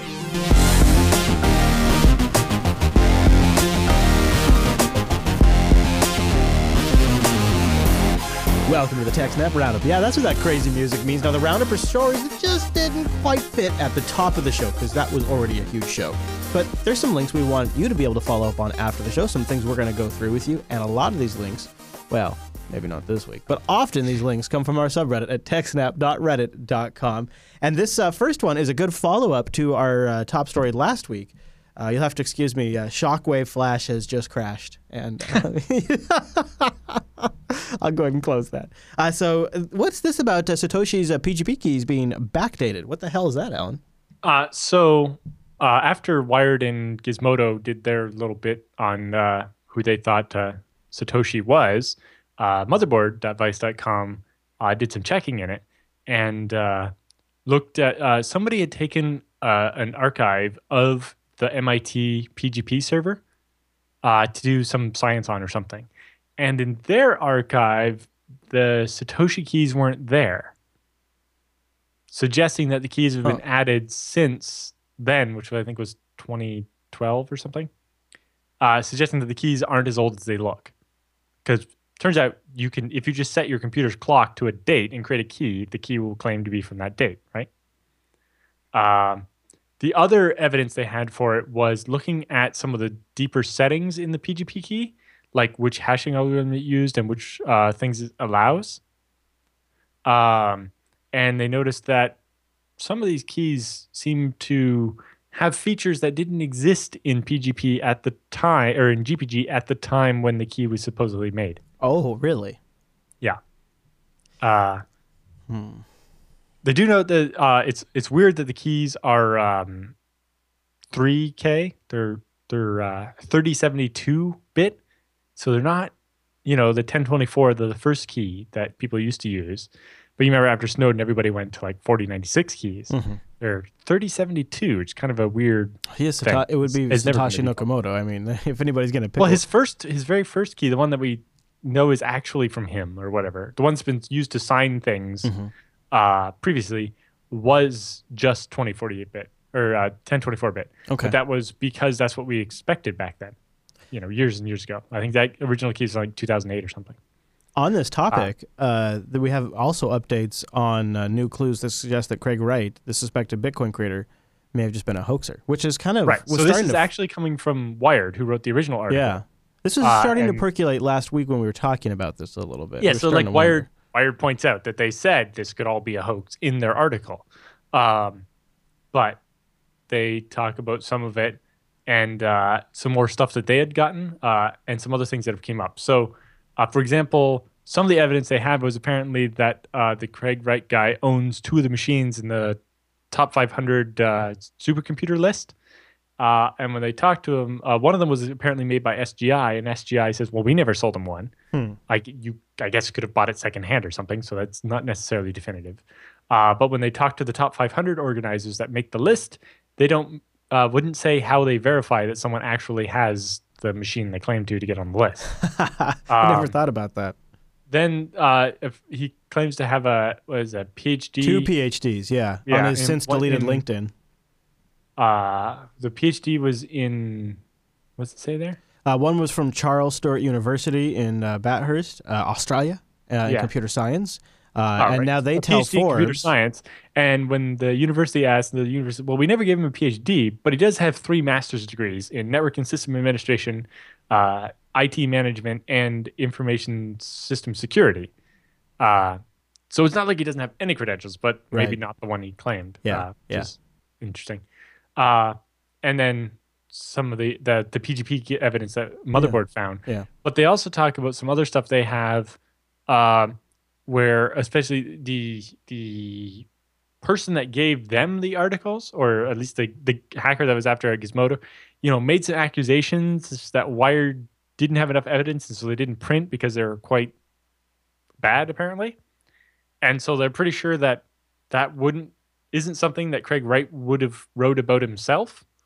Hmm. Um, Hmm, Okay. and then so there's and then there's some talk about you know some of this stuff was you know the backdated blog posts but those are that that was done in like 2013 so somebody's been working on this hoax for two years does that make sense and Well, maybe. uh you know there's some talk about that this could actually be somebody trying to blackmail craig to get some of the bitcoins or something and uh That's so- been a Reddit there's a theory going the story. around. Yeah. Yeah. So there's definitely a lot going on here. Uh, but Motherboard and Wired have published more of what they have. Oh, there you go. Uh, but it seems like if you're the guy that has all the original documents and given them to Wired and they don't seem to be chasing the story you want, the, the way you want it, then you just go find someone who will or just publicly post the documents. So, Uh, nice follow up. Thank you, Allan. Uh, what about Google's proactive measures? Now that sounds like something you need to do so you don't get the flu. What's going on? so when I first saw this, I was thinking, I was remembering back a couple weeks where Google's like, uh, so Symantec, you issued fake certificates for Google. Uh, Mhm. that's not allowed. Uh, how about you double check and Symantec's like, oh yeah, we checked. There was only like nine. It's not a big deal. And Google's like, well, we found 168 more. So you know what Yeah. the hell? Yeah. And then you know they did an audit more. Oh, we found like 2,000. Anyway, it went on. But Google's like, uh, so we want to see you know uh, an audit report and uh, post-mortem telling us how this happened and how you didn't catch it the first time and why it took you three audits to find some of the certificates we found and so on. Or we're going to revoke your trust. And also we're going to require that uh, certificate transparency where you tell us about every certificate you issue uh, by june of next year Mm. or we won't trust you at all. Um, so i thought it was related to that but it turns out it's not. This is just something else that's happening in Okay. the meantime Okay. the Symantec things with Google is still happening, but that deadline's not till June. Uh, so Google will now actively distrust Symantec's Class 3 Public Primary Certificate Authority. Uh, this root CA certificate was issued back in 1996, although it doesn't expire until 2028 because, you know, in 1996 we thought that was fine. um, it's being retired because it uses the SHA-1 hashing algorithm and uh, the CA slash browser forum dictates that after December of this year, you need to be using SHA-512, right? Um, so normally this wouldn't be a big deal. They would cite a certificate or whatever. However, because you know this certificate's been in use since 1996 when this it was owned by uh, VeriSign, um, it's used for code signing and all this Mhm. other stuff I too. bet. I bet. Uh, and so they don't want to just kill off certificate entirely. So Symantec's like, we're not going to use this for, you know, SSL certificates anymore, but we're not going to kill it off completely.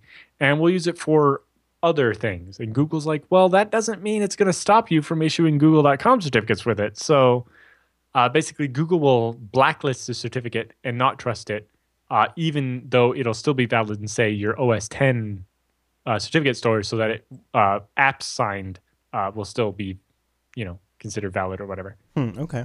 Although it kind of raises the question, it's like, well, you know, if we consider SHA-1 too weak because someone could find a hash collision and make a fake certificate that would let them sign some code, maybe we want to stop using it altogether. hmm Anyway, uh, Google's post on it also has a link uh, to Symantec's post on it and uh, all the details.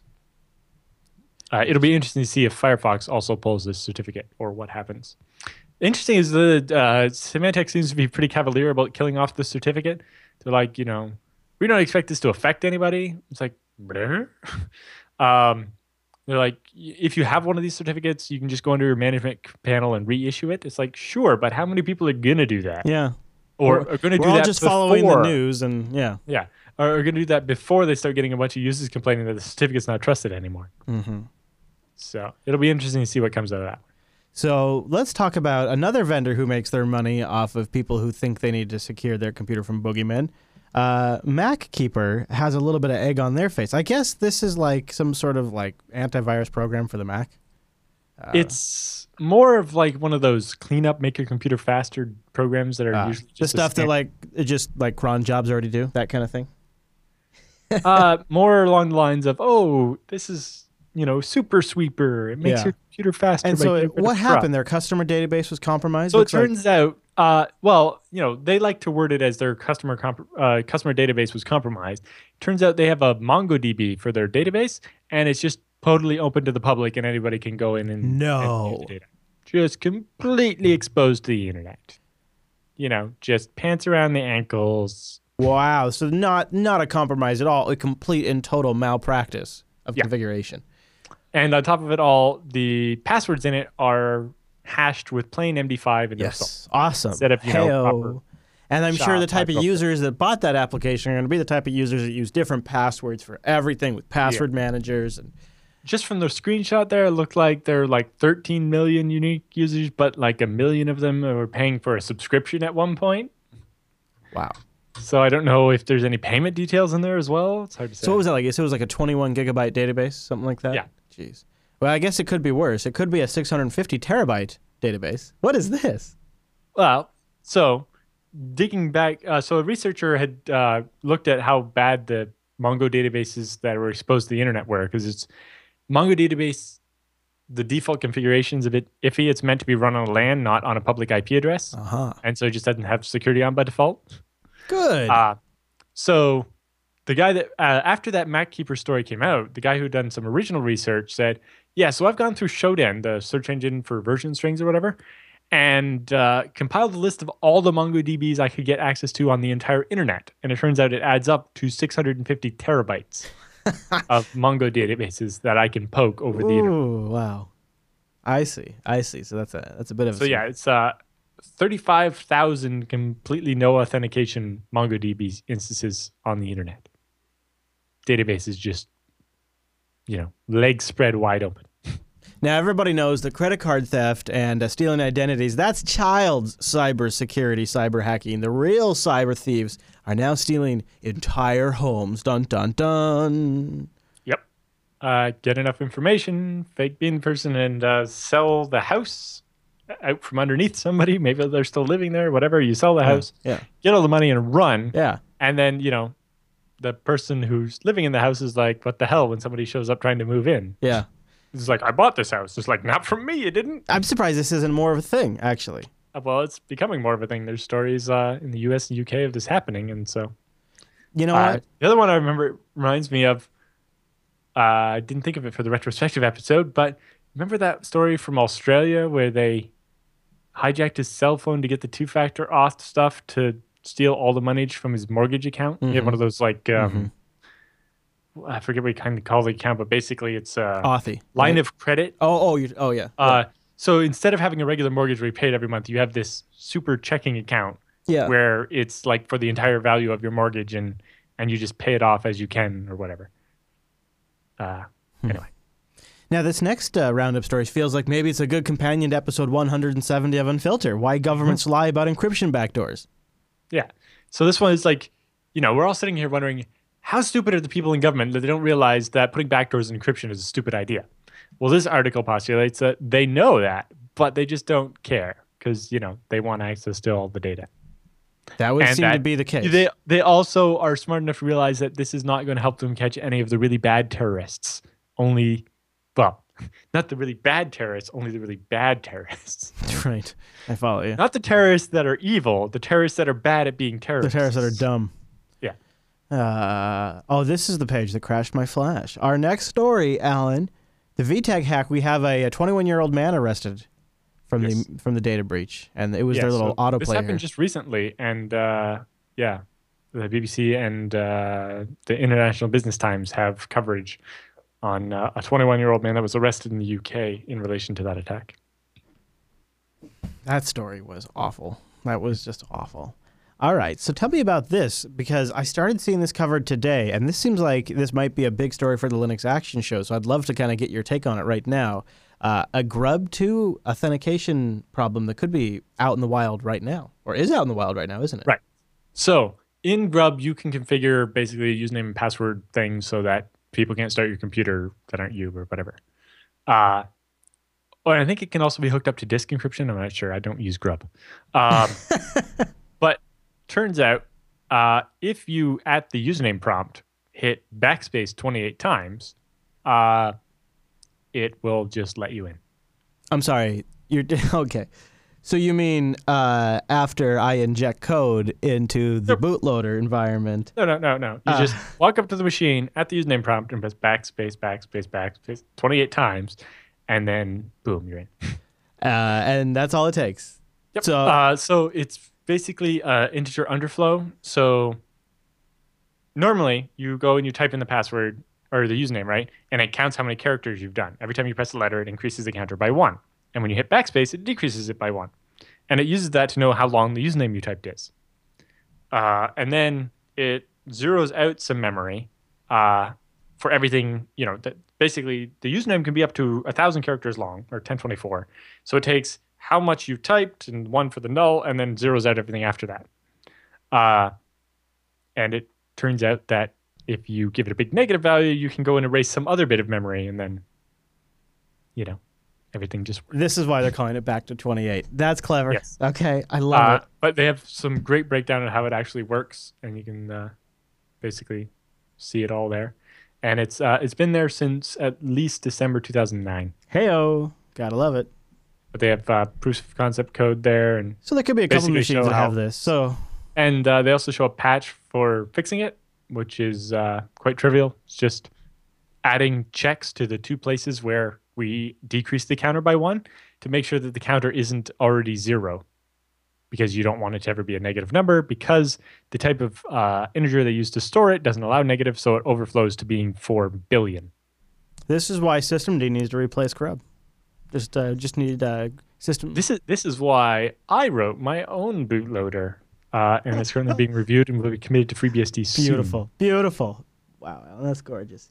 All right, let's talk about this Excel uh, flaw because everybody loves a good Excel zero day. Is this a, really a zero day? What's this? Yes. So this is a zero day in Microsoft Excel Yeah. having to do binary uh, worksheets and uh, use after free could, could allow remote code execution.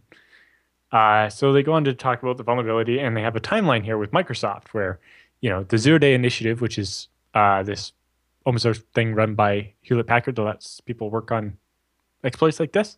Uh, and back on uh, September 8th, they disclosed this to uh, Microsoft. And uh, turns out that, uh, so they went back and forth with Microsoft, and Microsoft did an initial fix for part of it. Uh, but then in the follow up, they were just like, Yeah, so it looks like the vendor. So after they published, Microsoft is reevaluating their, reevaluating their stance, but since September 8th, they've just been getting sort of punted around. Oh yeah, we're Yeah, looking so into it. We're looking into it. They, they originally disclosed the vulnerability to Microsoft, and Microsoft acknowledged it and gave it a case number the next day. And then they sent a question about, um, you know, what pop-ups did the user get during this?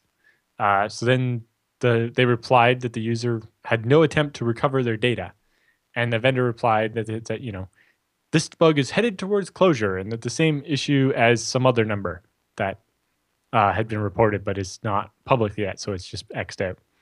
And then uh, Day Initiative notified the vendor that the case uh, still causes a problem. And the vendor replied that they'll look at it.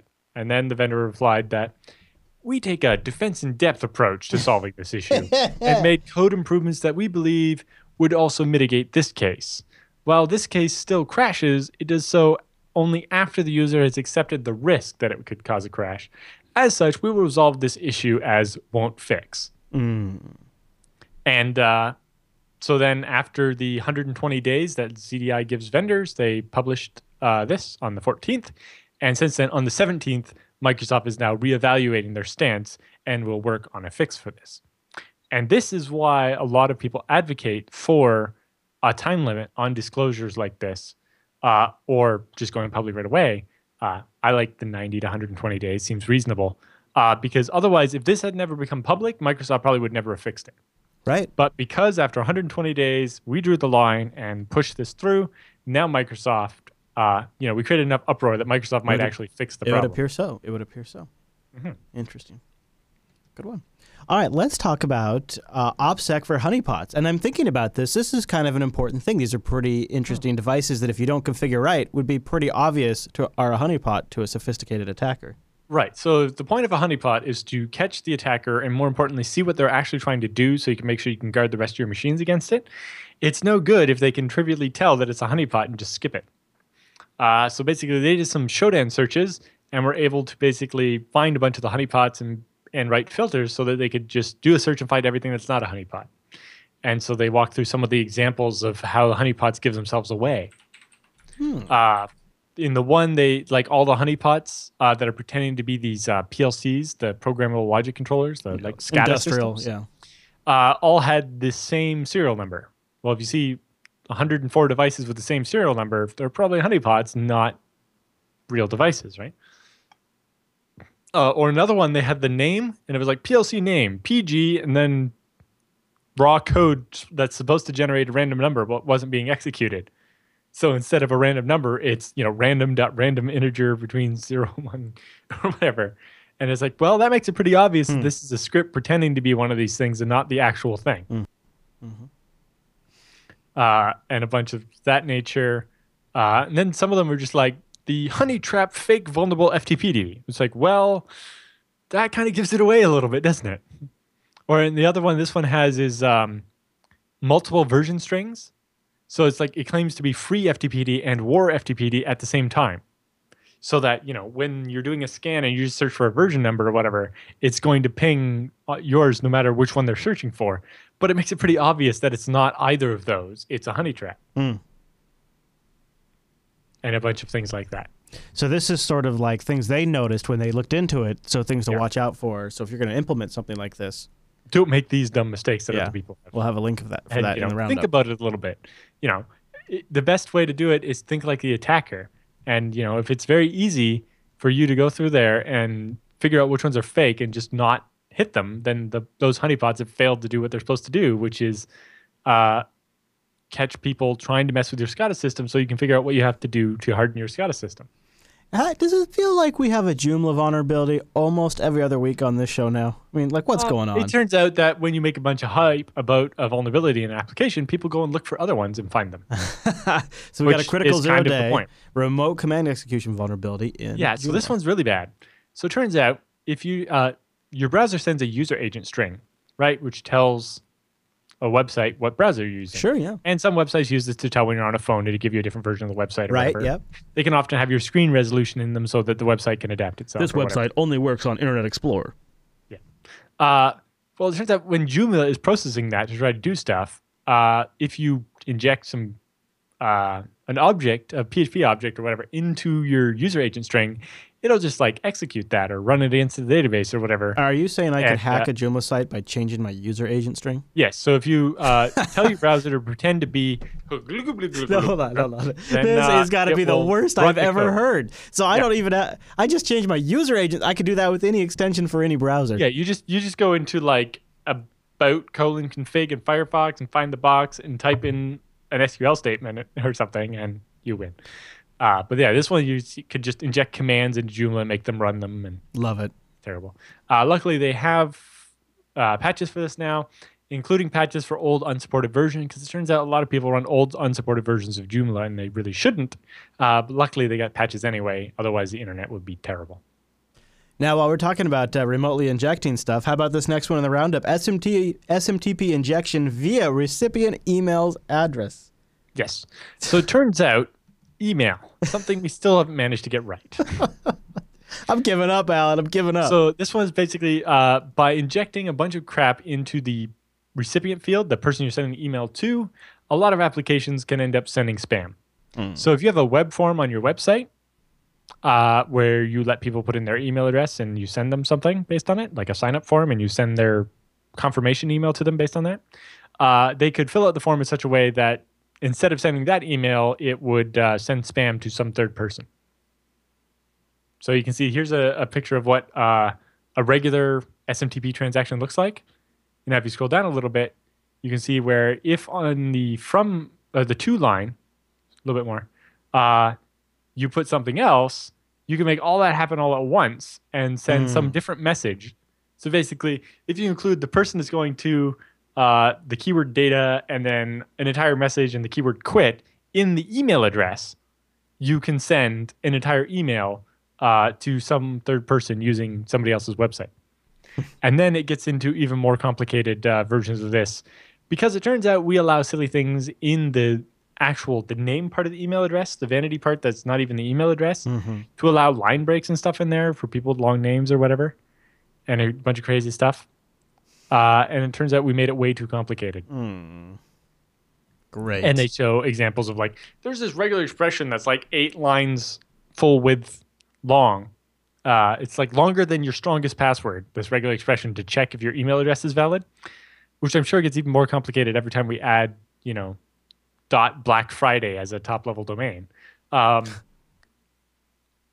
but even that one can be you can construct one of these that will match that it's a perfectly legitimate email address it just causes your email server to send spam instead So we uh, we are often finding there's all kinds of different like trends, uh, and one that we talked about last week was people taking over Steam accounts and then like emptying out their inventories. So we have a follow up story. away all the stuff or uh, scamming people into trading you stuff and all these. This kind of reminds me of that. There's malware targeting Steam traders, which banks on the new escrow system. Yeah. So because the amount of scamming and uh, I'm going to you know guess your password, log in, and trade all your stuff away, Steam has added this escrow system where basically unless you're like two factor authenticated, Steam will like put a hold on the trade. So you lose the item and it Steam keeps it for like a day or two so that you can claim that hey, I didn't do that, my account was hacked or whatever and get your thing back before it's get given away. Um and obviously the bad guys figured this out. So instead of being like, "Oh damn, Steam stopped us from scamming people," they just adapted the scam to look like the new escrow system. So they made a website that looks like the dialogue in Steam when you're doing a trade, and when you click the final button, it prompts you to download escrow.exe, which oh, so I've heard of that. That's the new Steam escrow system, right? And run it, and now you have malware. Brilliant. Yeah, they even gave it. A, they gave the Exe a Steam icon too. Look. Oh, actually, when you go to details too, uh, does it say Valve in there? ever, you can write whatever you want in all of that. Only uh, if you have the ones where you're actually checking the published by and looking for a code sign certificate, do you actually get validation. Interesting. It does say the original file name was 89.exe. Somebody didn't strip out their metadata. Yeah, yeah. So there you go. When you know you know uh, what the good hacker always says: when you close a door, they often find a Windows.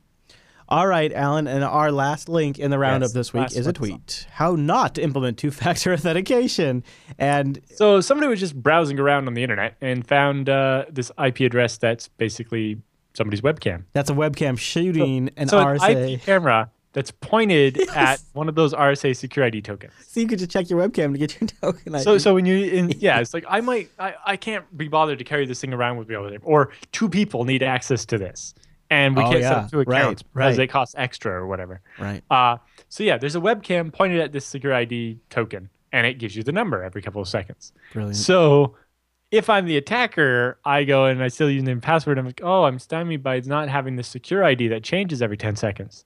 Oh, turns out if I just look at the webcam, there it is. Typey, typey, typey, typey. Hopefully, the delay isn't too significant. it wouldn't be that bad. All right, that brings us to the end of the roundup, which brings us to the end of this week's episode. Now, TechSnap won't be live for the next couple of weeks because of the holidays, but we'll be live after that. We still have episodes released, so be sure you uh, are still subscribed to the feed or check the website. If you got any driving to do or Good stuff. anything like that, New should be a couple of good episodes. Yeah, and Allan made sure we have new stuff in each episode, so that's going to be pretty cool too. Uh, yeah, normally though we do the show at 1 p.m. Pacific, uh, which is again 4 p.m. Eastern, 2100 UTC. yeah, and jupiterbroadcasting.com slash calendar is where we convert it to your local time. jupiterbroadcasting.com slash contact is where you go to email. And uh, any other shenanigans, uh, I guess also, you know, go check out the BSD Now show and Unfiltered 170. Those are a couple of episodes uh, this week that are related to some of the content we covered here this week. All right, everybody, thanks so much for tuning in this week's episode of TechSnap. Have a great holiday, and we'll see you right back here next week.